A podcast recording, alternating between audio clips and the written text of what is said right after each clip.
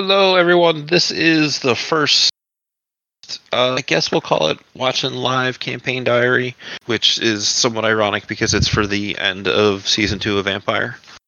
Uh, I have Cotton here who knows very little, and I have Jupe and Oz with me who know basically everything that has that has happened. Uh, and then as part of the watching live, I have uh, and Psychotron hanging out who have some uh, text privileges in case they want to to say stuff. Yeah. For those of you who are listening and not in the uh, in the channels right now, this is what you're missing out on. More importantly, if you this is the kind of thing that we usually stick just on our Patreon as a incentive for a little bit of extra content, a little behind the scenes stuff. Uh, so, given the end of season two and some of the crazy things that went on, uh, there was a bunch of stuff that I wanted to talk about, and like, why not put it out there as as content for people? Sure, can always use more content. The grind never stops. Never. Part of said grind involved asking for some uh, questions and stuff from the community. So I got them up in front of me. Um, remind me, where did we leave off the last campaign diary? Was that right as we were starting the whole knocking on heaven door situation, or was that a couple? Yeah, correct. We were we went up to knocking on heaven's door. We are going to do this one, which was knocking on heaven's door, and then that's the end of season two. So yeah, then it was like Bat Out of Hell, uh, Arthur's Right. checks, and the denouement. Which is a great word. I love denouement. Yeah, I can't spell it for the life of me. I have to look for the squiggly red lines. Yeah, the the the denouement. Yeah. it goes from theater to like concrete term quite quickly. Right. You know? Right. My car hit the denouement. It's the denomination. Wait, what? Yes. Uh, the the the, do- the denomination of non-denomination. Exactly. Um, I guess. Oz, do you want to start with the questions, or do you have stuff you want to talk about first? Oh man. I mean, there's so much that I could talk about, but I mean, that's me. Everybody here can attest that I talk a lot about everything. Part of the reason these take like two and a half hours sometimes when we do them. Right. Which is which is why I've already got the beer started, so I can probably slow that down a little bit. Slow down the talking or slow down the beer drinking. Uh, the beer drinking. Hmm. uh, I I guess I'll just start by saying that knocking on heaven's door was a lot of fun. That's good. Um, I I found myself slipping right back into the old uh, shadow running strategies, uh, especially like during the planning phase when I sat there and I realized like the the best part about like you know Neurostun in Shadowrun is that like it knocks everybody out with like contact and with uh, inhalation, but in World of Darkness you don't have that. And then I also realized that in World of Darkness, any type of smoke grenade doesn't do anything to you unless it's purpose built to. And so I had the great idea. I'm just like, all right, well, I'm just going to hook up a bunch of gas grenades to attack vest, pop them, abuse the rules, and go uh, cloak of shadows and just kind of stroll through and let everybody go to sleep. And I thought it was such a great plan that there was no way that it was going to work, and I was right. No plan survives contact with the enemy. No, no. I think we were doing all right. I think we were uh, Ju- Jupe and I. Well, Ju- Jupe came in later. That's right. It was no. See, this The- is what happens two- when I start drinking. It was it was the both of us. The two of you snuck in through the garage windows, Right.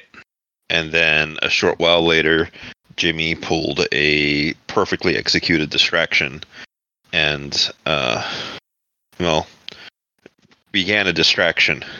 Yeah, that was about the time that we found out that you know, Rosanna had the true faith, and because she had the true faith, she had a pretty good idea that something was going on, which was not great. Yeah. Funny how that works out sometimes. Yeah, but I don't think anybody was really expecting us to be able to uh, secure 305, especially when one of those is, you know, the true Faith Zealot, who is, you know, anti vampire as you can get. That was pretty great. Yeah, it was only a matter of time until things popped off in a way that was going to be kind of a mess. Um, the the thing I like that V5 has done, and I will continue to do from now until the end of any games I, I run, is the whole three turn and out combat thing. And we kind of had that here twice, where it was like three turns of people sneaking in, setting up distractions and stuff, and then three turns of combat. At least as far as I remember, it was only three turns. Um, I can just count them based on Jimmy's messy crits. Oh god, there's so many messy crits in like all of those sessions. Yeah, it was crazy, and I don't even think that he was running hungrier than normal. I think he was only at like three hunger for most of it. Yeah, I think it's it's fun because with Jimmy, every time we do one of these where you know the rubber hits the road, he does nothing but messy crit the whole night. Like every time there's even a hint of physical conflict, he's like, "Well, I guess it's time to start smashing heads," and it's just messy crit after messy crit after messy crit. And when you're dealing with mortals, barring extenuating circumstances, like a, a crit is supposed to take them out. Uh, a messy crit, even more so, and even even more so when he was rolling because like a messy crit automatically gets you four successes, and he was rolling like six and stuff. So Right. like, he's already well above and beyond what it would take to normally put this person in a bad place, and you just crit on top of that. It's like, all right, sure, you just fucking go right through this guy. Poor Yeah. Sanjay Poor Sanjay didn't even have a chance. didn't even realize what was going. And he is just a nice family man trying to look out for people.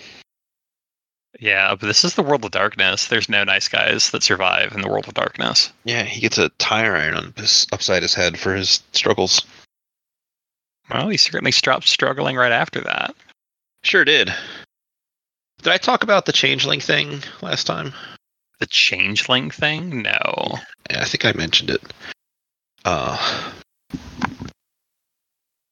so I had this crazy idea. In Chronicles of Darkness, there is uh, it's ch- changeling the law as opposed to changeling the dreaming. It is it's their lore, but like different implications. And in changeling the lost, one of the things that happens is the true Fae come over to our world and they kidnap people because they're assholes. Is the short version of it. And sometimes what they'll do is they'll take a little sliver of the person they're kidnapped, and they'll take whatever literal trash is around them sticks, leaf, garbage, doesn't matter. And they'll magic that up into a person and leave them in their place, and that person will go on to live out their life. So I had this idea because when Art looked up a bunch of stuff on Sanjay, he found out all of this stuff about him living in New York. So I had this idea that maybe Sanjay was a was a changeling, and the person that you found all that information on was one of these made up fake people that some Fae had uh, had left in his place, and that's why it's like, oh, he's just got like this nice family situation, and uh, they're called fetches, uh, from what memory serves, and I don't know why specifically fetches. I feel like there's a question of why. Right. They were trying to make fetch happen, and that was the only way. I don't think that's what they were trying to do, but okay. Um, so there would have been a chance when Sanjay got geeked or captured or whatever that you would have been able to find out that he wasn't quite human. Um, but didn't need to worry about it when he got murdered And then Uh, nope. promptly dissolved.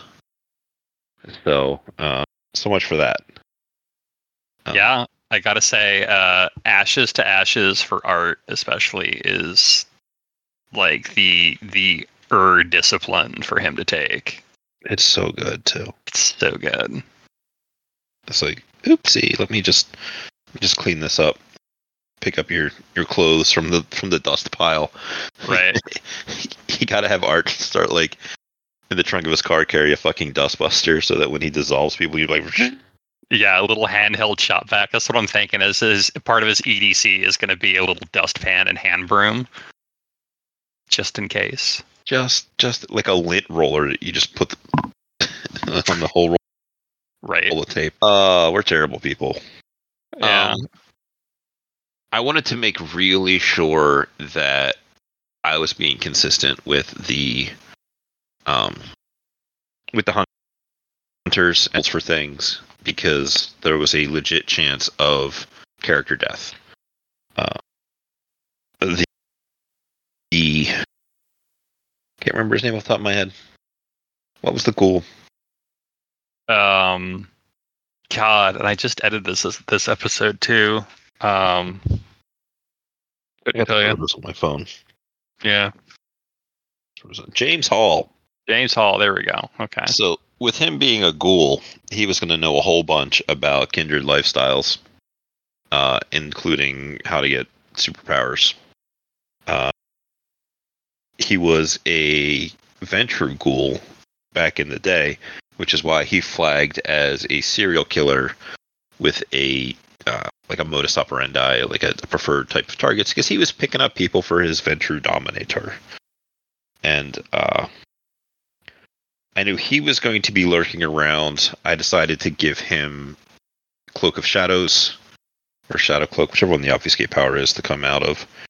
And then uh just kind of like he's if you're in a good position, he's going to try and blast you with Dragon's Breath rounds. I was well, I was like real close on just geeking Jimmy completely. Yeah, think- you, just about had him. I think technically I should have still done damage to him because on a tie you're supposed to like both hit each other Goku versus Vegeta style. hmm But uh, in that situation, Jimmy still had the option to use willpower. I believe when I looked back on it to uh, not be horribly maimed slash murdered. And I think in that situation, with it being like a, it was the exact number to put him to full ag. It would have probably just been torpor. Uh, with the option that you know if he shot him again, it probably would have been final death. But but that didn't happen. It did not. It did not. And it, like you said, it wasn't for lack of trying. We also did nearly get Elizabeth when Mhm. she wolfed out and jumped on in to get in on the action. Yeah, she took. If she didn't have fortitude, I think she would have died. Yeah. But but you know, it's the it's the damnedest thing when you're a gangrel and you want extra HPs. I think I have her little sheet around somewhere. I didn't grab my journal. Um, and if you guys want, I'll put like a Google Drive link in the description of this so that I can upload the pictures of the little mini uh, index card character sheets for the hunters to them, so that you guys can look at them if you want. It is pretty cool. You should look at them. uh, after everything calmed down, we had everybody kind of hitting hitting the showers, kind of just kind of like we need to get the fuck out, which Right. was also kind of fun. Uh, yeah. Doing the um, police response dice, I think, was really neat because it did give us that sense of urgency. It's like, all right, you know, what do we what do we need to get like right now? And then every single roll you're doing is like, well, that's six successes on six dice. That's five successes on five dice. That's and so we had No time. zero time, but uh, as uh, will drop tomorrow, Art was able to still kind of make it work. Yeah, there was definitely the obfuscate advantage going on, which was really, really helpful to sure you weren't going to have a whole squad of people there to help you out, but you could do what needed to be done. Um which I think is my fault because I think I accidentally mentioned it when we were talking. Maybe during a campaign diary, maybe after the camera been turned off. You having obfuscate and just being fucking sneaky and uh, avoiding that, that whole situation. Um, we like that was something that was already mentioned. Like I already had it in the idea. It's like, yeah, I could just obfuscate and walk around because they're they're mortal. They can't see me. And then you said something that's like, oh yeah, well you can just have them do everything and then just drive off with the evidence van. I said, actually, yeah, I could. I think that's what Yeah, I'll that- do. That's what it was. I couldn't remember the exact thing. Um, but I guess let's let's handle the people that ran out of there first. Which Uh, yeah, uh, normally we do these episode by episode, talking about specific things, but all of this was so intertwined and like. Sure, we could talk about the combat, but you know that was just the combat. Sure, it it took you know two hours to to sit down and play through, but can't really talk about Jimmy's messy crits all the time. yeah. Um, so Jimmy got obsessed with this van and managed to get the key and everybody, well, not everybody into it, but got the two Rosanna, Bite Size, and oh no, sorry, not Rosanna. Um, Naomi, Bite Size, and Coco into it, and hobbled off until the paramedic came along and helped him. Yeah, and then that messy crit happened. Uh huh. I'm shocked there wasn't yet another body, and I think that's Jimmy handled it really well. It's like he he was well within his rights to do it, and then Cookie says, "Yeah, you should totally do it." It's like I cannot do anything that she says, so we're not going to do this. Out of spite, I will not murder this man. Yeah, uh, which was cool. And Missy and Keith got Rosanna out of there, and well, not Summer, sorry. Um, Elizabeth got herself out of there after getting fucked up, and then Win got out of there, and Win and Elizabeth, uh, Win drove Elizabeth out of there, as I recall. yeah. Um, Summer stuck around though. She did. Not only did she stick around, she stole your car and drove it closer. Yeah. Hotwired it. And then was nearby in case you needed an exit. that was super neat. That's uh that's why she's a integral part of Sobchak's Angels. True. Um, and then, uh, then, then more chaos continued to happen as everybody was arriving. Everybody, Jimmy was stealing car tires and teaching Coco how to change a tire. I I look forward to her getting stranded somewhere that AAA doesn't arrive in time for the sun to come up. See how she deals with that situation. You know, at some point, and since you did post Denema, I can talk about it. Um Yeah. At some point, she's going to murder, if she has not already murdered, a gas station attendant or somebody who works on, like, you know, a mechanic shop. And so she's going to have to learn how to change a tire no matter what. I don't think she's murdered one yet. Sooner Yeah. or later. Yeah. Maybe. Um then we had a really cool conversation between Keith and Jimmy, which I really liked. Yeah. I don't know how Missy feels about Keith not liking the idea of being a Malkavian. Uh, Missy doesn't know it yet, right? No, she does not. uh, Missy also doesn't know that that conversation actually like happened and like what they actually talked about. Yep. But Jupe is very much what is Jimmy up to?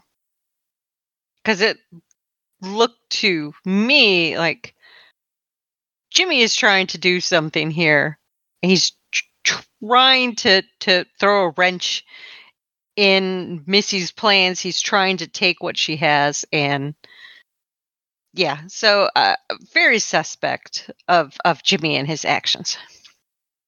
It- It's it's like Jimmy never stopped his plot to create a network of free ghouls and remove ghouls from the the coteries uh, tool belt. Yeah. Like I don't. hmm It's it's like his apology was a non-apology. It's a non-apology. Mm-hmm. No, he's he's not gonna. He's he's still going to try to mess with what Missy feels is hers, and it's not gonna go well.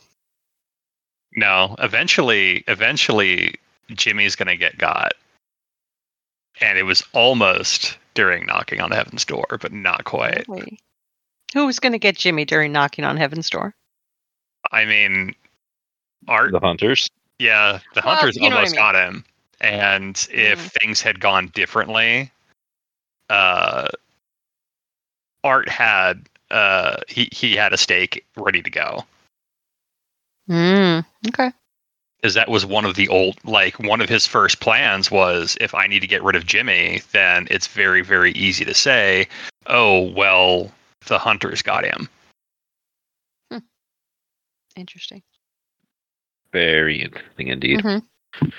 Uh, there was another little touching conversation with Elizabeth and Coco, and then Coco takes Win to go and do some petty thievery, uh, which was all good stuff. A nice little Yeah. like, I wouldn't call it an appetizer, but nice little like mint on the pillow after action that happened, and it's like, oh shit, we're not all gonna die, well, or die again in in most cases. Um, yeah winifred's getting the education of like all the wrong things from all the wrong people and it's great yeah, no, what could possibly go wrong when you have somebody that's you know tempted by sh- shadow darkness all the time? right Uh, one of these days, I will translate their character sheets onto PDFs and upload them because I made character sheets for most of the uh, the NPCs that were going to be involved there for the vampires, so that I had an idea of what uh, what disciplines and stuff they would have available to them. Oh man! And then is there anything to cover before the coterie gets back together with the people that left the scene? uh It was all just little touching character Yeah. interactions. it was all the okay well you know we've we've done the thing now it's it's the come down and everybody's doing their own little versions of self-care Yeah, we didn't die all through a thing together.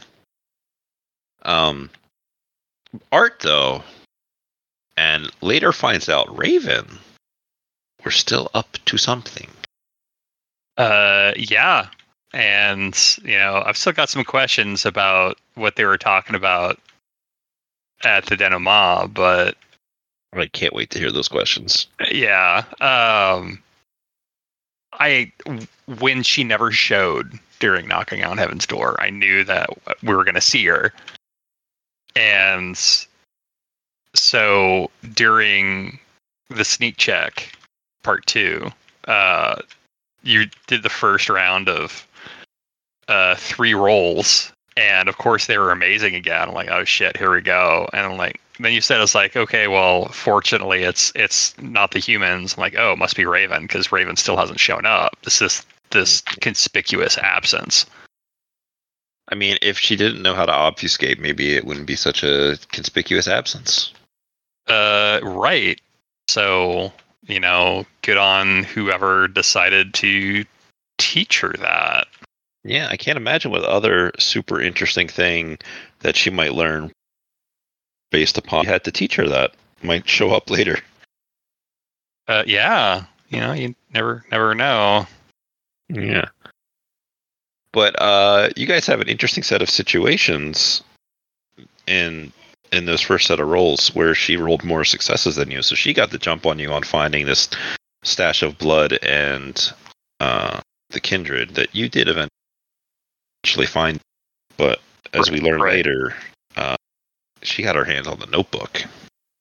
Uh, she did get her hands on the notebook, and that is actually one of the questions that I was having was, you know, she was making a lot of insinuations, and you know whatever it is, Art's totally down for it. But I, as a player, had no idea what she was alluding to. Cool. We'll get to that in a little bit then.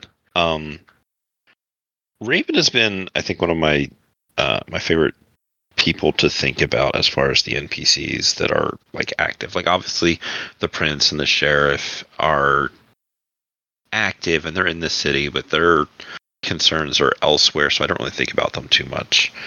Uh, Raven specifically being in the orbit of the coterie and also investigating the coterie on some degree, just like how we started off uh, the first episode of season two. And then being brought in for this, it's like okay, like what, what kind of mischief can she get up to in that, in a way that with her ideals of like trying to fix the Camarilla, but realizing that it's a thing you can't fix from the outside. Like she would totally be an anarch if that had a a chance of working out. You know, Right. the Cam- has so much established everything, and the anarchs aren't organized in an in a way that works. And uh, Vinny is probably the only other Camarilla Brujah in the city, which is but of like a punishment situation where the prince appointed him to that position because it's like, okay, you you were so with the way the prince's sire, the previous prince, was handling things. This is your chance to be empowered to do stuff about it. So that it's like you get to be the one to make sure that things don't get out of hand officially. So it's just like the two of them. Um, and I don't think her being a Brujah really has anything to do with her viewpoint on things. It just so happens to work out that way because, well, it's cool. um, it fits thematically, but she could also fit as like nearly any other, uh, nearly any other clan. But I feel like it's her attitude and ideals is what drew Vinny to embrace her. Her technological skills were something that the Camarilla was going to be in need of in order to uh, help maintain the masquerade in situations that these old fogies don't quite understand how technology works. Um, and now she's making moves of her own, like oh, I can be invisible to people and they won't notice me doing things. I need to know how to do that. So, uh, I, I, out of character, specifically went to Art because they had a previous relationship. Because Art has Ghost in the Machine, which at some point Raven will manifest that power. Because, you know, that's exactly what Art needs is somebody who he may lose some sense of loyalty in. Uh, not being able to be picked up by his technology. It, it's fine because he's he's kind of got ways around that, but Yeah, well, we'll see. She gets to be your dark reflection. Uh, I would say light reflection. Yeah. Uh, she was messing with Coco's pseudo vampire boyfriend and Eddie and his little operation that was going on. Uh, so who knows what'll come out of that? Uh, poor Eddie has gotten fucked. Um, yeah, I don't even know who this guy is, and it's just like he's gonna show up just like just dressed in rags and raving for like revenge, and he's just gonna like whatever and just put him in the dumpster. He was the brute squad that you guys called in to deal with Sveeple. He is a Ventrue. He is well versed in the dominate discipline, so he helps with the memory cleanups when needed.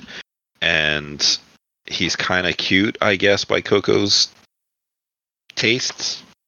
So they kind of got confused, or he got confused and advantage of in a doesn't understand vampiric culture kind of way. Uh, and then Coco found out later on through Summer that he is on the outs as far as Clan Ventrue goes because he while he did have a large sum of money, he squandered it and wasted it. So now he's like not cool with them as much anymore. And therefore much less interesting. Yep. And then Raven fucked over one of his operations with Missy's help. With Missy's help, yes. Um, but you guys got both of the kindred, uh, Candace and Ajax, out of the basement, and that will pay off in the near future. You guys managed to get out of there without killing the cops, which I was kind of surprised at actually.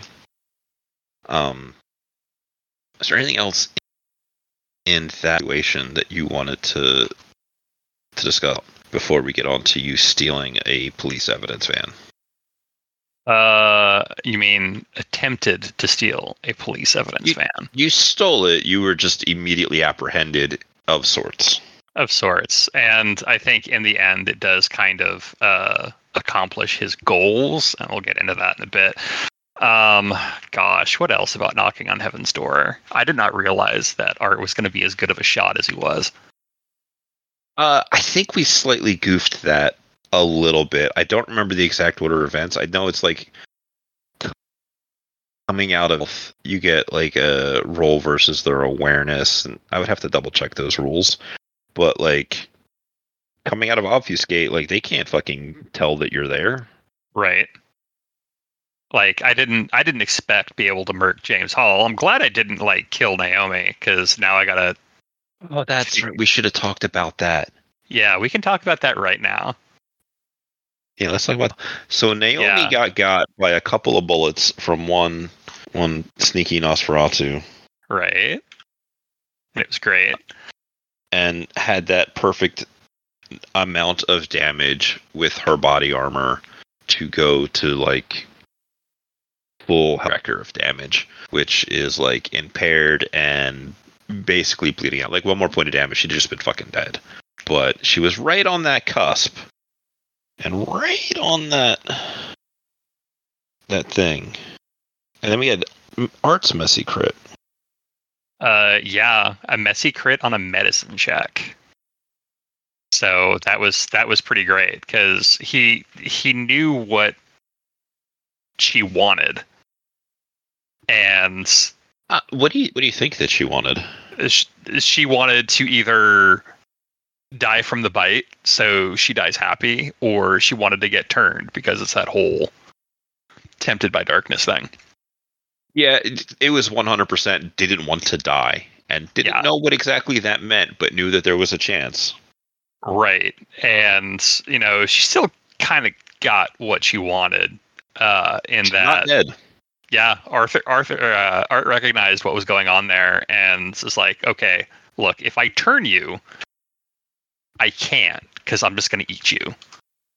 So you know that that whole i don't know what it is about him but like he he doesn't like to kill unless he absolutely has to. I think it's because he's been dealing with bodies for so long.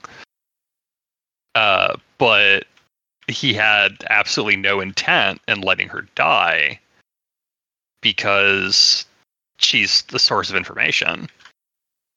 hmm So, you know, he, he's going to get what he wants out of that. And then, you know, now I, as a player, and Art, as a character, need to figure out what to do with her or what will be allowed to do with her given, you know, she's an opposing force and a walking masquerade breach. Yeah, she's a she's a set of problems for sure. Uh, I'm gonna talk briefly about the character sheets that I made up for these hunters. So one of the things that I did was I only did their physical mental. I wrote out things that they would have a bonus to do, like a you know if they have a a physical dice pool of four, if they have because Naomi was a a military engineer. Uh, so I wrote things like firearms, athletics, survival, investigation, and craft repair, uh, where she would get two extra dice to do those things because she was in the military, where other physical related tasks like sneaking, for example, would just be four dice. Um, I wrote down a little bit of what gear they might have on them. Uh, once again, Naomi being a, a person, uh, I put down that she would have like a a personalized full kit. So like body armor would have all of the the dangly bit of body armor, like you know the tactical survival knife, the extra sets of ammo and flashlights and all that stuff. Um, and then I also wrote down uh, a boon and a bane, where it is something that these characters are are good at, drawn to something they have in their history to give me some ideas in the moment. For uh, Naomi, her boons were military training and MacGyver, so she was good at fixing things, and she has this military background. Uh, it was one of those situations where I'm thinking, okay, well, when would they spend willpower? It's like, oh, well, well, when they have a, a background or something like that in it. And then for her two Banes, I think I came up. Oh, I wrote on this. Uh, I put mostly non-vocal because I had the idea she and her squad before she got out of the military for her uh, honorable discharge, medical discharge. I don't remember what I put it, down as. It, it would have been medical discharge. Medical discharge. Um, discovered a torpid vampire that woke up and ate the squad and started to eat her, and she has this set of scars around the neck and clavicle area. Uh, a surprise vampire might try to suck your blood from. So because of that, her vocal cords are all sorts of fucked up. Has problems speaking. Picks up sign language. She can do a little bit of talking without stressing herself out, but mostly does text to speech through phone apps or uh, sign language slash military sign language. And then the second bane that I put down on here was related to that was tempted by darkness, which had two ways that I could see it kind of playing out. One would be that she would start drinking ghoul blood, or not ghoul blood. She would start drinking vampire blood, like James Hall was, and become a uh, a ghoul, sort of. Like she would gain powers and stuff, but would not be as locked into the whole ghoul situations as he was. Um, you know, it's one of those things. You see a, a vampire tear through half of your your squad and you know almost kill you. Uh, that's a lot of crazy power that who knows what you could do with, right? Right. So when we're in a situation is visible standing over her it clearly is a monster a vampire of some kind and she is bleeding out you know she reaches to try and like to him that she's doesn't want to die is curious in what he's got to offer right. And it it is you know an offer that he's definitely considering. And you know now that he's done it and and and the denouement even said it's like you know you uh ancient chinese proverb if you save somebody you're responsible for them. And part of it. so now he's done that. Uh i'm also it's it's kind of interesting in that he uh for his messy crit he shows uh essentially an act of compassion to not kill somebody mm-hmm. but will So- make his life so much more difficult and interesting Right. And you know, we're we're ending the uh oh god, I know what I'll do with her now. Yeah, we're ending the uh the season here and he's you know his schemes are are winding down, so he needs a new set. So uh I I was just thinking about like, all right, how can I use Naomi? And I, I think I know now. So Right. I am curious as we get to talking to all stuff, I guess.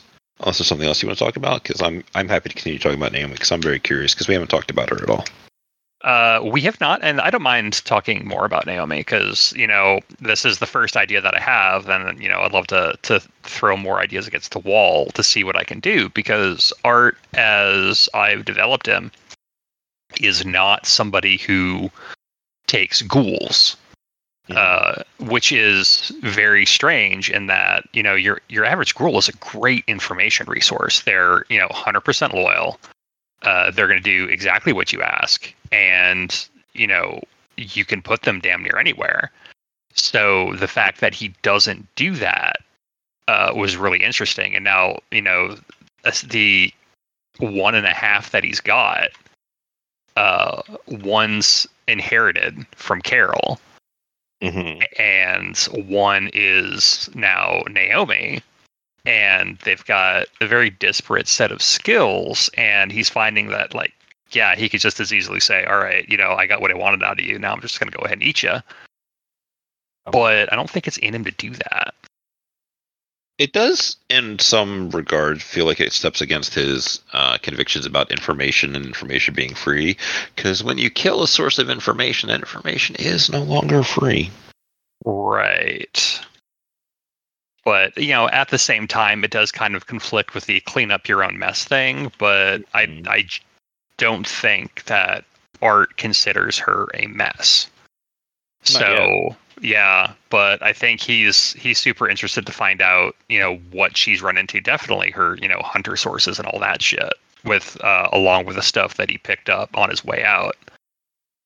So, um, I'll be interested to see and and how we we work on that.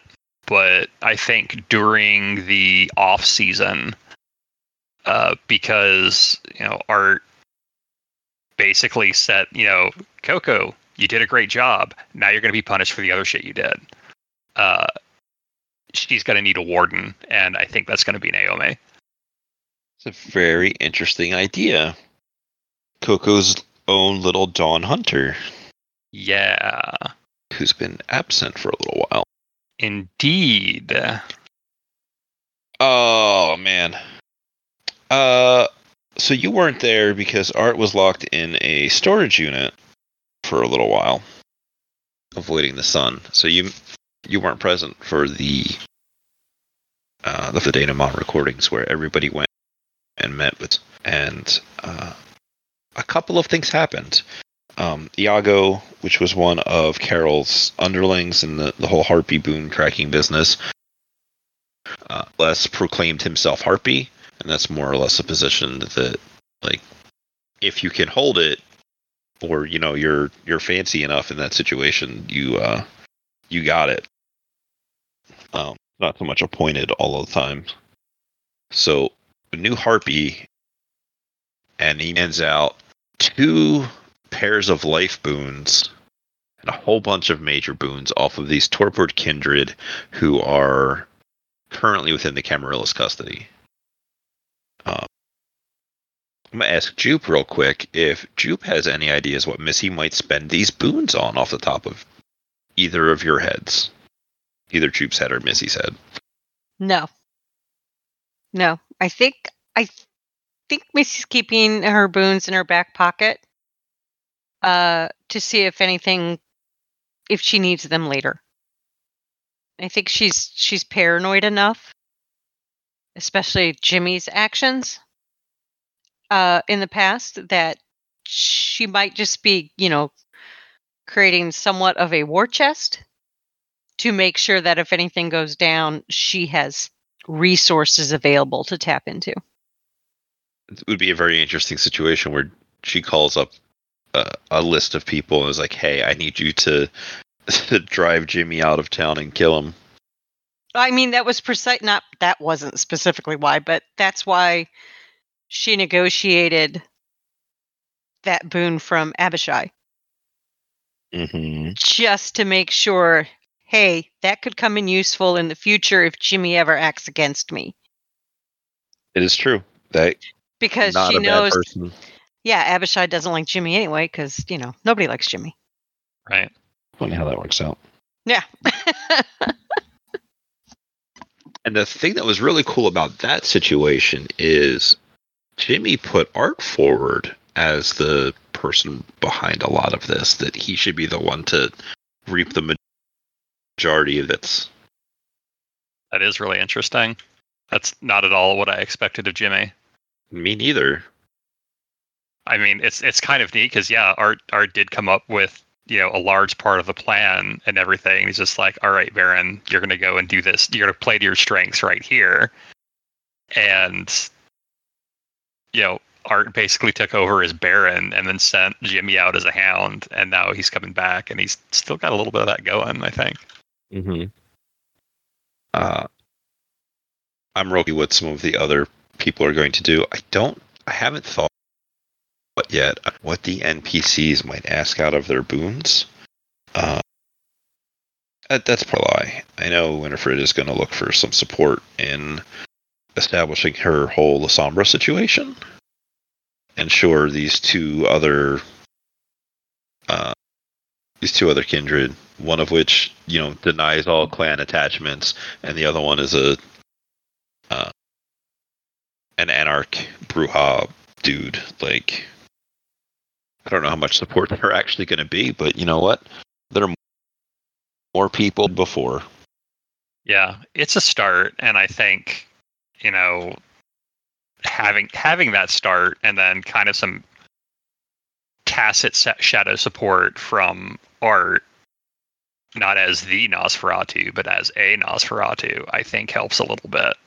Mm-hmm. Um, I don't think Summer has any idea of what she wants to do with them.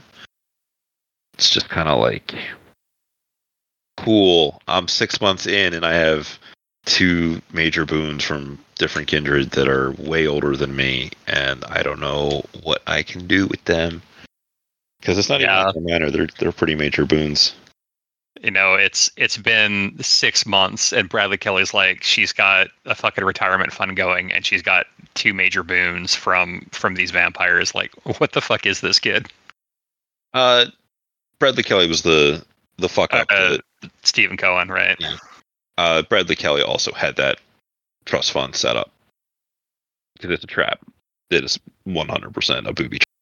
Right, but she's managed to get that invested with Art's help. trap. Yeah, Art and uh, Ryan. Yeah, Thank you, Roach. I know. He's getting so much more development. I, I, I like I like to see him have a happy ending. Uh, I got bad news for you. Oh well, shit. It is the world of darkness.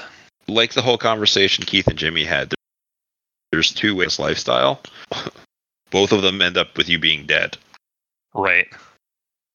That being said, you know, he might not make a bad Ventrue at some point. He would definitely not make a bad Nos. Uh, that's true. That's absolutely true. Uh, I think when the time comes, that's something that uh, Art will talk about because depending on on the direction that he would go with it, uh, Art would be able to snake out like basically a life boon for him calling in his chit to have somebody else turn him, I mean, and then if you can get the uh because they would still need permission to to embrace because otherwise like you know it's just it's still a fucking unsanctioned embrace so murder it. Right. uh is an interesting idea. Um who knows what possibly raven could get up to with a life boon under her fangs. I guess this is what's the word? Where do i where do i want to do this? Um because they all got a life boon and major boons and stuff and then they went back to the club and didn't invite summer these fucking monsters I know. Like I I heard about that. I'm like, how the fuck could you cut her out of the dance party ending? Like, what the shit? right i was I was legit upset for her because you know it's like wa- they're walking down the hallway and it's like you know raven comes up and then there's win and she gets invited and then um it's just kind of like i narrate that summer walks by with her sire and nobody says a fucking thing and i'm like you assholes but she's not going to ask in this in front of her her sire and at Elysium where it's like must obey all laws of decorum and uh what's the word looking the, part of Yeah. Yeah, looking the part of like a good and proper Ventrue because she's not. Uh, that also worked out because then everybody was going back to the the mall where Art would show up and we would handle some uh, uh, Art's resolution of things. Uh, yes, yes. Uh, one of those things was, and he'll have to like follow up with Elizabeth later, since you know she was understandably injured. Uh, but following up with Summer the best he could, with uh, Winifred, and then with Raven. Oh, his, that his angels. that scene at the club with Winifred and you rolled that giant crit and you were so super nice and meaningful to her. Yeah. That was good shit. Uh, it was. It absolutely was, and I made sure to temper it with the uh, the whole uh, all according to Keikaku at the end, which means plan. Uh, we got uh, Leo and Psychotron in the chat here talking about some stuff. Uh, Leo says that they are absolutely monstrous mean girls for not inviting poor Summer. And then Psychotron continues that with uh, Coco is the worst and that he loves it and that Cookie does such a great job with her. And yes, she does. It's Yeah. it's always impressive when she does some of this stuff for how new she is to RPGs, which I guess I can't really say because it's been like four years. Yeah, she's been going hard for a long time. She's super good at this. Like it I know that it doesn't matter what system we play. Coco's going to bring, you know, 110% to the table and it's it's fantastic to sit and watch. I'm so You know. excited that she's coming to Gen Con this year. Yeah. So yeah, all you people who are listening better come to Gen Con. I think we'll have the full cast except for Tom, Yeah. since he's in Canada. It makes it a little bit more difficult. Yeah, can't blame him for that. It's way more expensive for him to come this way. Yeah. Uh So okay, yeah. Uh Raven. yeah. She's got the book. She's got the book. Book very interesting. Very, very interesting book, yes. So what was she insinuating? Uh so a big thing that was in the book was keeping track of how much animal blood they were feeding to the two vampires they uh they had captured and how much vitae they were able to extract out of them in uh I, I guess in like cups and quarts and like in numbers Imperial With- measurements. Yeah, I get it. Isn't really important from a setting lore game. It's not like oh two quarts is equal to one hunger slate or anything like that. But the thing that she was able to identify was that Candace takes roughly twice as much animal blood to return the same amount of vitae. Uh, yeah, and that's how uh, that that matches with that spiciness from the uh, the shot of uh, her her blood that he took. Exactly. So uh, mechanically, she is blood potency two, which means that animal blood and bagged blood is like half as much hunger for her. Um. So I also had the idea somewhere along the line that Vita, because I want to put the temptation in front of Art, because I'm a uh, Vitae above his blood potency may slake hunger, but I don't know how you feel about that or how I truly feel about that. Um, I mean, I as a player love it. I think it's going to be really conflicting for art because um there's only so many kindred that you can eat before like none of them have like the potency you need. Uh, it would flat out turn him into a junkie, and people be wondering who the who the fuck the kindred chupacabra is. Well, like you can eat kindred and asterisks by it and uh, and get hunger out of it that way. Um, you know, providing they're not old enough that as soon as you remove their kidneys, it doesn't ash in your hands. But I was just talking about just straight up kindred vitae, where like currently, like at blood potency one, if you were to drink blood potency two blood, uh, it would like one of your hungers. Yeah. At at the same time, like one of the things I am looking at in the uh, in the in in the uh, off season is since I'm he's basically there in terms of years, uh, moving him to blood potency two, which just kind of you know obliviates that. But it it would certainly limit your options in that regard. yeah, Which I guess uh, is as good a time as any to make a statement that before season three starts, uh, everybody but Coco will have the option to increase their blood potency by one for all of the activity and just time being a vampire. And Coco will pick up a predator type with all of that that entails to kind of even the playing field out because she had had blood potency two for the entire game. And, you know, 35 extra Diablerie XP. yeah. Uh, I'm sure that's gonna come into play during the off season. That whole Yeah. Diablerie XP.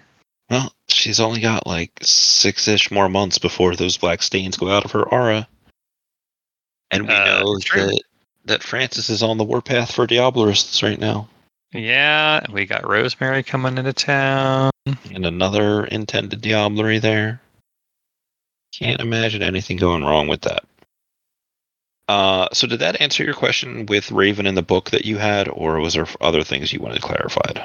Uh, that does answer it. Although now, like, Art's also gonna kind of ask himself, like, is is she wanting to do like a little like Josef Mengele and like actually do experiments with, you know, finding out how much you can get out of a kindred and like doing active experiments for it? Or are we gonna be like, all right, well, how much mortal blood do we need to return that amount of vitae? And start using the the clinic that he's setting up in the mall to get a steady supply of of, of trafficked blood. Mm-hmm. I mean, technically, Candace does owe you a life debt, so you could be like, "Yo, give me a, let me tap that." Right, vein. Yeah. Of course, what do you think I was talking about? Uh, arteries. Oh, okay. Because he's art. Yeah. Haha. Phrasing. Uh, yes. Um, it's also an interesting situation because we know that Raven has some of this more or less bottled blood that these hunters had, and we can only assume that she drank this shit out of at least some of it. Yeah, my assumption is that because we we said that we had uh two of Candace's and then three of the Brujah. And yeah, so my assumption is that, you know, she found she found Candace's and took a hit. But also they've they've got to move it fast because it's it's already going bad, right? It's already turning. they didn't exactly have the most uh, efficient and supernatural storage methods for this kind of stuff. You know, it was in like quart containers you'd get from a takeout place. Right. You know, they just kind of rinsed it out. They, they they fed them the otter blood and then rinsed it out and then started pumping it back in with Vitae. Yeah. so it's not exactly hermetically sealed and well preserved or any of that stuff. Um, Yeah. it does also greatly expand her list of potential disciplines that she can have access to. Uh, honestly, yeah. And Art's also got a pretty good list of disciplines as well now. That he does. That he does. So I will have to figure out if I'm going to be spending a whole bunch on disciplines this time around, or if I'm going to keep like finishing out that lore sheet because I'm almost there. Because the opportunity of actually having like the ability to track ley lines, because he's a, a descendant of Zelios. But the whole ley line thing is how it plays into uh, his uh, ritual studies with Scullivan. Oh, I really need to update the uh, the discipline sheet. Yeah. Well, uh, you're you're updated, but Yeah, Raven is I'm not. updated. Um, dope, dope, dope, dope. Uh, cool. Is there anything you want to talk about before we get to these questions that we got sitting here? Oh shit! I don't know. Um, I think that the scheming that he's getting to is going to come to fruition in the off season, which is going to be fun to watch because the, the the two burning things we've got going on right now is the labyrinth underneath the mall, which because he's got four out of five dots in Descendant of Zelios, he's building a labyrinth. So of course he's going to choose the mall and what he's going to find down there, and then uh, Rosemary. Yeah, well, there's a lot of other little things that are also burning. Yeah. So, I mean, I'm looking forward to all of those. And, you know, I'm also kind of looking a little forward to, to taking a break from vamping for a bit, like heavily vamping. And then we've also got to uh, work cotton in. So that'll be fun too. Yeah, there's going to be some some stuff going on with that in the near future. Yeah. Cool. Uh, Lurking intensifies. Uh, all right, so cool. Uh, I got my little list of questions here. Jupe asked, "I want to know what was the hunters' plan? Did they have a big scheme in mind to wipe out Kindred in the city?" Uh, no. Specifically, what had happened was back at the beginning of season one, people hunted and killed some random ass mortal who happened to be Father Santiago, who was at the church that Coco's stepmother goes to, which is also where her Coco's stalker father Todd is.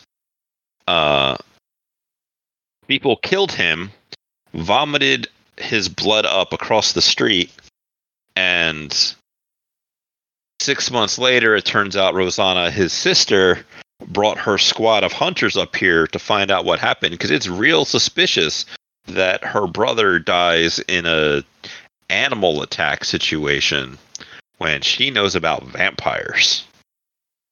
So she was up here, more or less specifically to find out who did it and get a little righteous vengeance. And uh, to hell with whatever blood sucking godless monster gets in their way. Literally to hell with them. Uh, when Jimmy and Coco, and then later everybody else got involved with the hotel that they were at and uh, where they were hiding out. And they fell back to the the church community. They were having an argument over we need to get out. Kill the two we got. Let's fucking leave. And you know maybe we'll come back to later. Because right now shit's too hot. And uh, that was part of one of the little clocks that I had set up for them to be like, if time passes, some of these clocks are going to start to fill in, and depending upon what happens there, uh, the situation. One of them was that the group would fracture, which would mean that like Rosanna and probably James would stick around to continue hunting vampires. Everybody else would get the fuck out. Um, Uh, you should you should post the uh, the timeline. This because this was really neat. I really like the timeline thing, and I'm gonna throw that in my GM toolbox for later.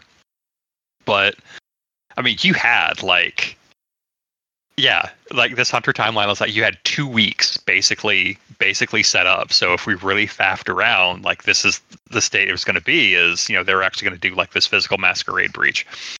So within 24 hours of them securing the new haven, they're like they hadn't even hit the 45 part yet. That's when the coterie tracked them down, and we we did knocking on heaven's door. They had no time to do any of this. yeah, if you guys had faffed around, the things would have been va- vastly different. Like, uh, the place that they were stashed at was would have raised in difficulty. There would have been like a box of rice on the opposite side of a door, so when you opened it, the rice would have spilled. With like some uh, jingly Christmas balls in there too to make noise, but then the vampires have that uh, the mythological thing where it's like shit, I got to count all this rice. Hold on, God, I fucking love that trope. I love it so much. Um, stuff like that. They would have too questionable effectiveness anti-vampired the house. Um, we also had some. Que- well, I guess first, Jupe, does that answer your your question to a satisfactory degree? Yes. Do you have any follow-up questions? No. Okay.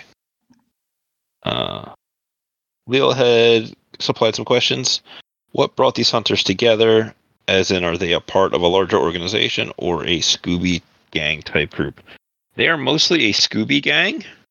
Um, as for what brought them together, it is kind of like they've all had interactions in some way with the world of darkness, the masquerade, vampires.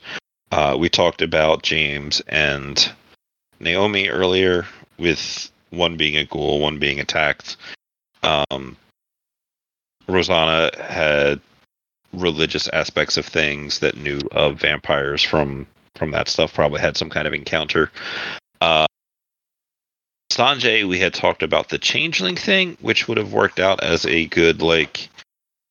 You know, he comes back to this world, sees his fetch is living a a life with a like a wife and a kid, and doesn't want to break that up, right? Like, if he were to come back and get re-involved with that, he would have to kind of destroy it in order to reintegrate himself. But that's a whole other set of mess. So decided to just leave that life behind. And uh, vampires are known to break up families, so kind of not liking that. Um, Literally a terminal nice guy. right? Um, ignoring the changeling stuff. Well, he lived in New York. He did cab stuff in New York City. The amount of shit that he must have seen.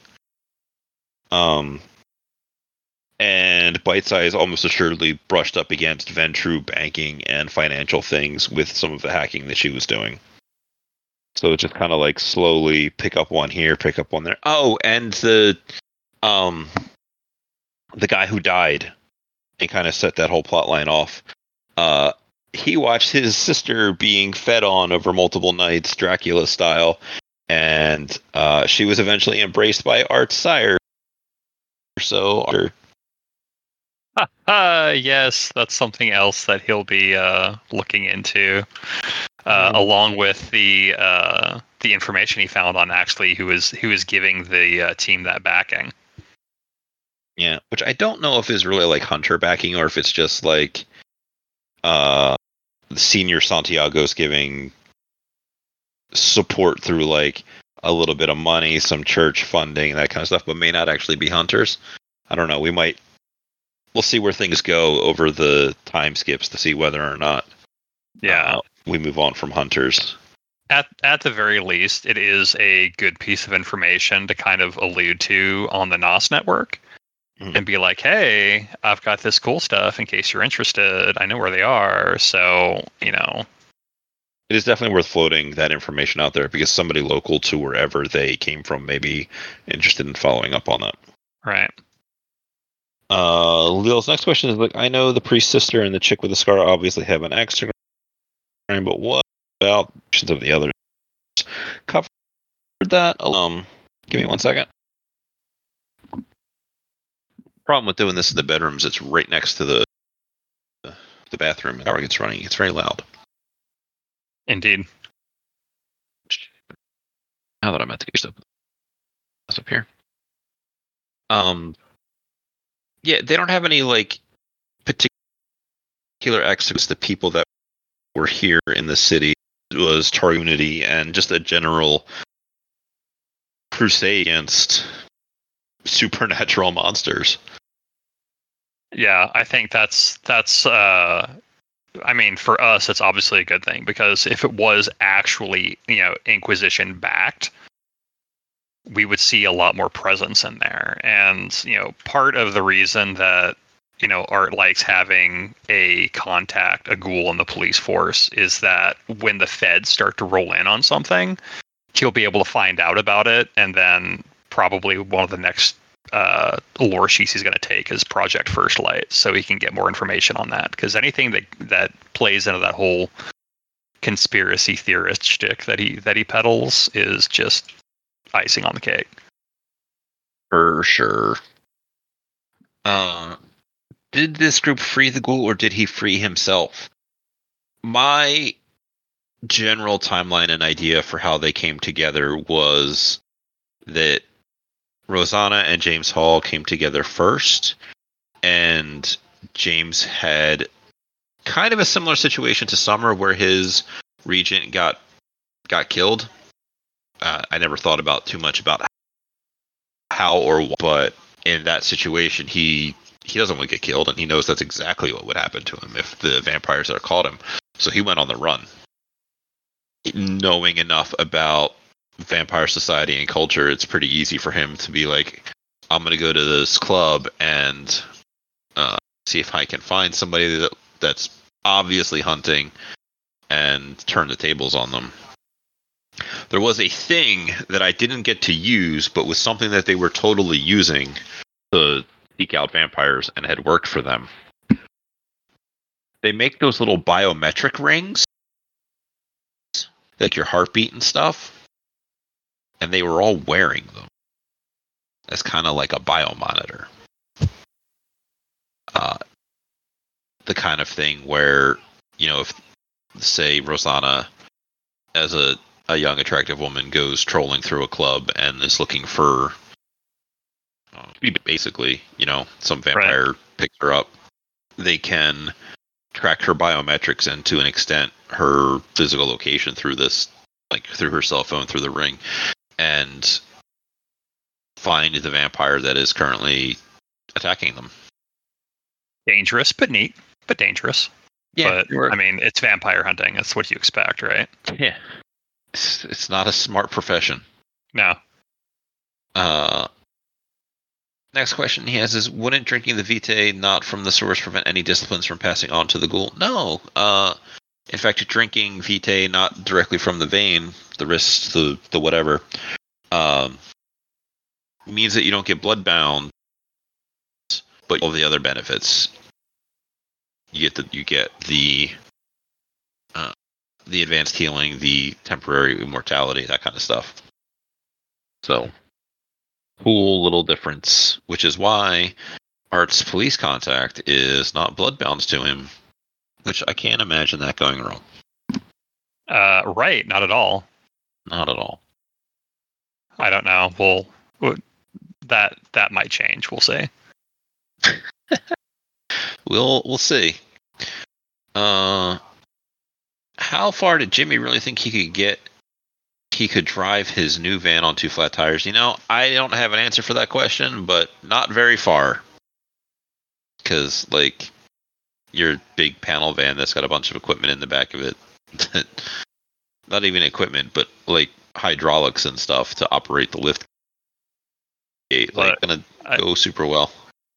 I don't I don't know about any of you, but I I lurk uh, the just rolled into the shop subreddit, and turns out that you can drive on a flat tire for a long time. You won't have a rim left. You'll be throwing sparks when you pull into the into the shop parking lot, but you can drive it.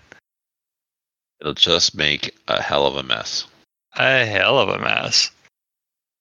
That was that was also one of those things. Like you know, if I'd have known that he was going to, you know, basically get addicted to that fucking van, Art wouldn't have sabotaged it so the hunters couldn't get away. But that was uh, an incredible amount of like contingencies planned for that. Fortunately, we didn't need to use, but it did make a little bit of a hiccup on the escape. I mean, you can't really uh, count for all of the Jimmy Messy crits. Right. Which segues into uh, was there a messy crit switch that Tom flipped on Roll20? Because that was a lot of them. I don't think so. I've never seen that feature as neither a player nor a GM, so who knows? I know that he's done some some programming wizardry and has done some character sheet stuff, but you know, Uh, it does bear mentioning that we do know somebody who works in a coding capacity for Roll20. yeah, isn't that Tom? No, it's Nicoya. Uh, okay. Go ask her what the hell's going on with that. Yo, what the fuck? I So- they live not too far from me. Yeah, I she I met her at uh Gen Con two years ago, last year, I don't remember. Yeah. That's cool. Um, the night that Coco rolled that seven success, thirty five XP Diablerie, the night before, uh, I was at an L5R fourth edition game, which has exploding dice, and on four D10s, keeping I think three of them, one of the players rolled a seventy something, which involves the ten sided dice coming up with a lot of tens that explode on top of themselves, and then it was it was nutty. Like how do you, it's like you you fucking fly. I guess you do whatever you want because you got a fucking seventy. Right. So uh, the Roll20 is fucking crazy sometimes. Uh, I mean, it's those, those are always a lot of fun because that was, I think, one of the most fun things about second and third edition Shadowrun is that you also had that. It wasn't number of successes. Like you were rolling your dice and you had to hit, hit a target number, and sixes always exploded. So you could build in third edition specifically, you could build a runner that was so powerful that without wearing armor, you could step on a hand grenade and your exploding soak roll would mean that you took no damage. Which is obviously why they changed it, but Yeah, no, I can see where that's some problems. yeah. Um, exploding dice do funny things, which is why I'm looking forward to Savage Worlds because who the fuck knows what kind of crazy shit's gonna happen there. Uh yeah. Uh, and then his last question was while doing Ashes to Ashes, has Art gotten any stains from rolling 1 or 10 on his rouse checks for it? So, Uh no. cool thing, one, that people seem to always forget about is that it's just a stain, which means if you have a conviction that's relevant to the situation, you can just use your conviction to straight up negate it. Yeah, and uh, one thing that Psychotron actually mentioned in the chat, which I thought was really funny, is that Ashes to Ashes for art is especially OP because he has a conviction that automatically comes in every time he uses Ashes to Ashes, which is clean up your own mess. Yep. But um, I think I've rolled a 10 once on that rouse check, and you basically roll those with advantage. So um, if I have a 1 or a 10, uh, then I can roll a second time to see if I negate it. And I've had to do that once with a 10. Uh, which is a cool thing about rank one powers, uh, blood potency stuff. Uh, do you have any other crazy questions? Stuff, uh, also for the people listening. Uh, do I have anything else? Like, I think I, like I said, I've been talking like nonstop. I actually still have half a beer left. Um, I don't think I have anything else. I know that we'll we'll put our heads together later about some of the scheming that's going on and what new schemes we're going to do. But otherwise, we are we are focusing on on setting up for the uh, the next game. So that'll be fun. Need to get that character made. Yeah, I guess it's a good time to talk about that. Uh, I'm going to do a separate state of the pod thing probably to record that tomorrow and then uh, release it over the weekend. So with this, we are taking a slight break from Vampire because we need some sunlight in our lives. Um, mine is overheating from running a game for two and a half years, Uh, yeah. something like that.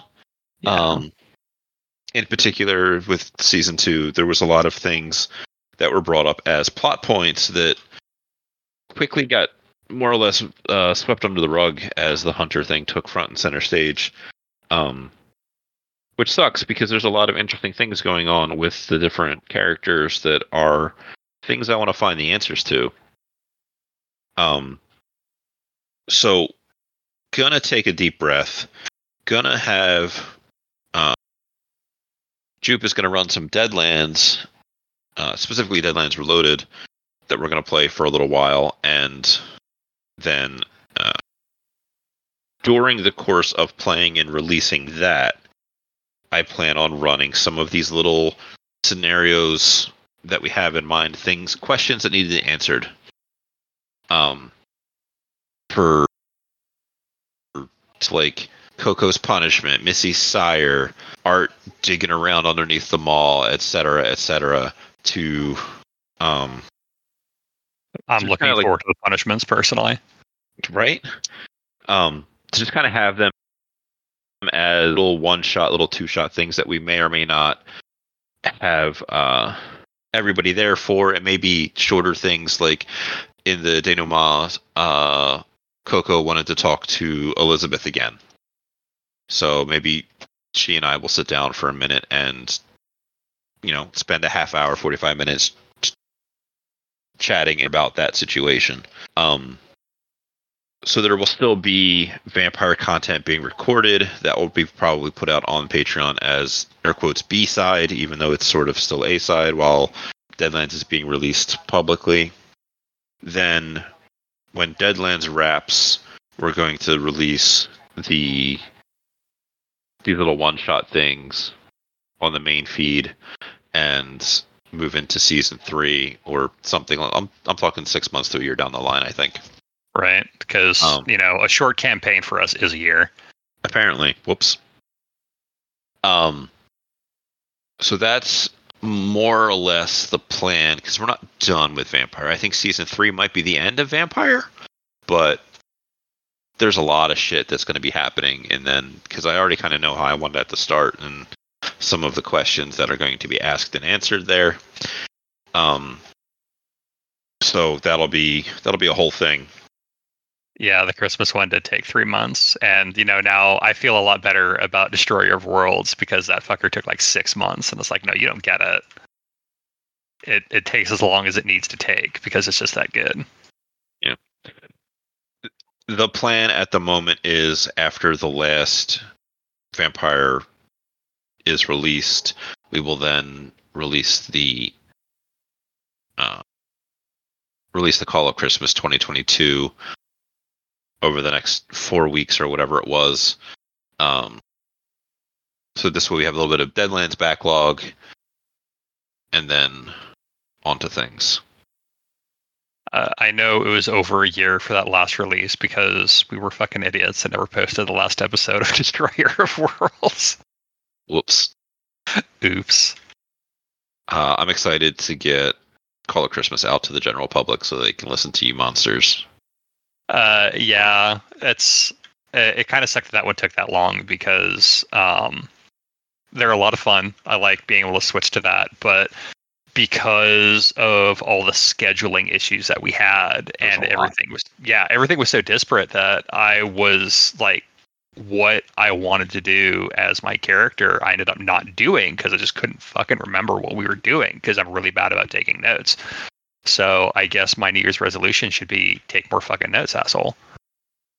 Uh, it was also difficult because, like, at the end of one of the recording sessions, one of the NPCs was yelling and being incredibly mean to one of the PCs, and then even two weeks later, it's really hard to get right back into that to like not build up to that situation, but to just jump right back into it Yeah. is is not cool. So uh I still think it turned out fine. I'm excited to see who everybody thinks is the appropriate killers or killer killers. Who knows? We'll see.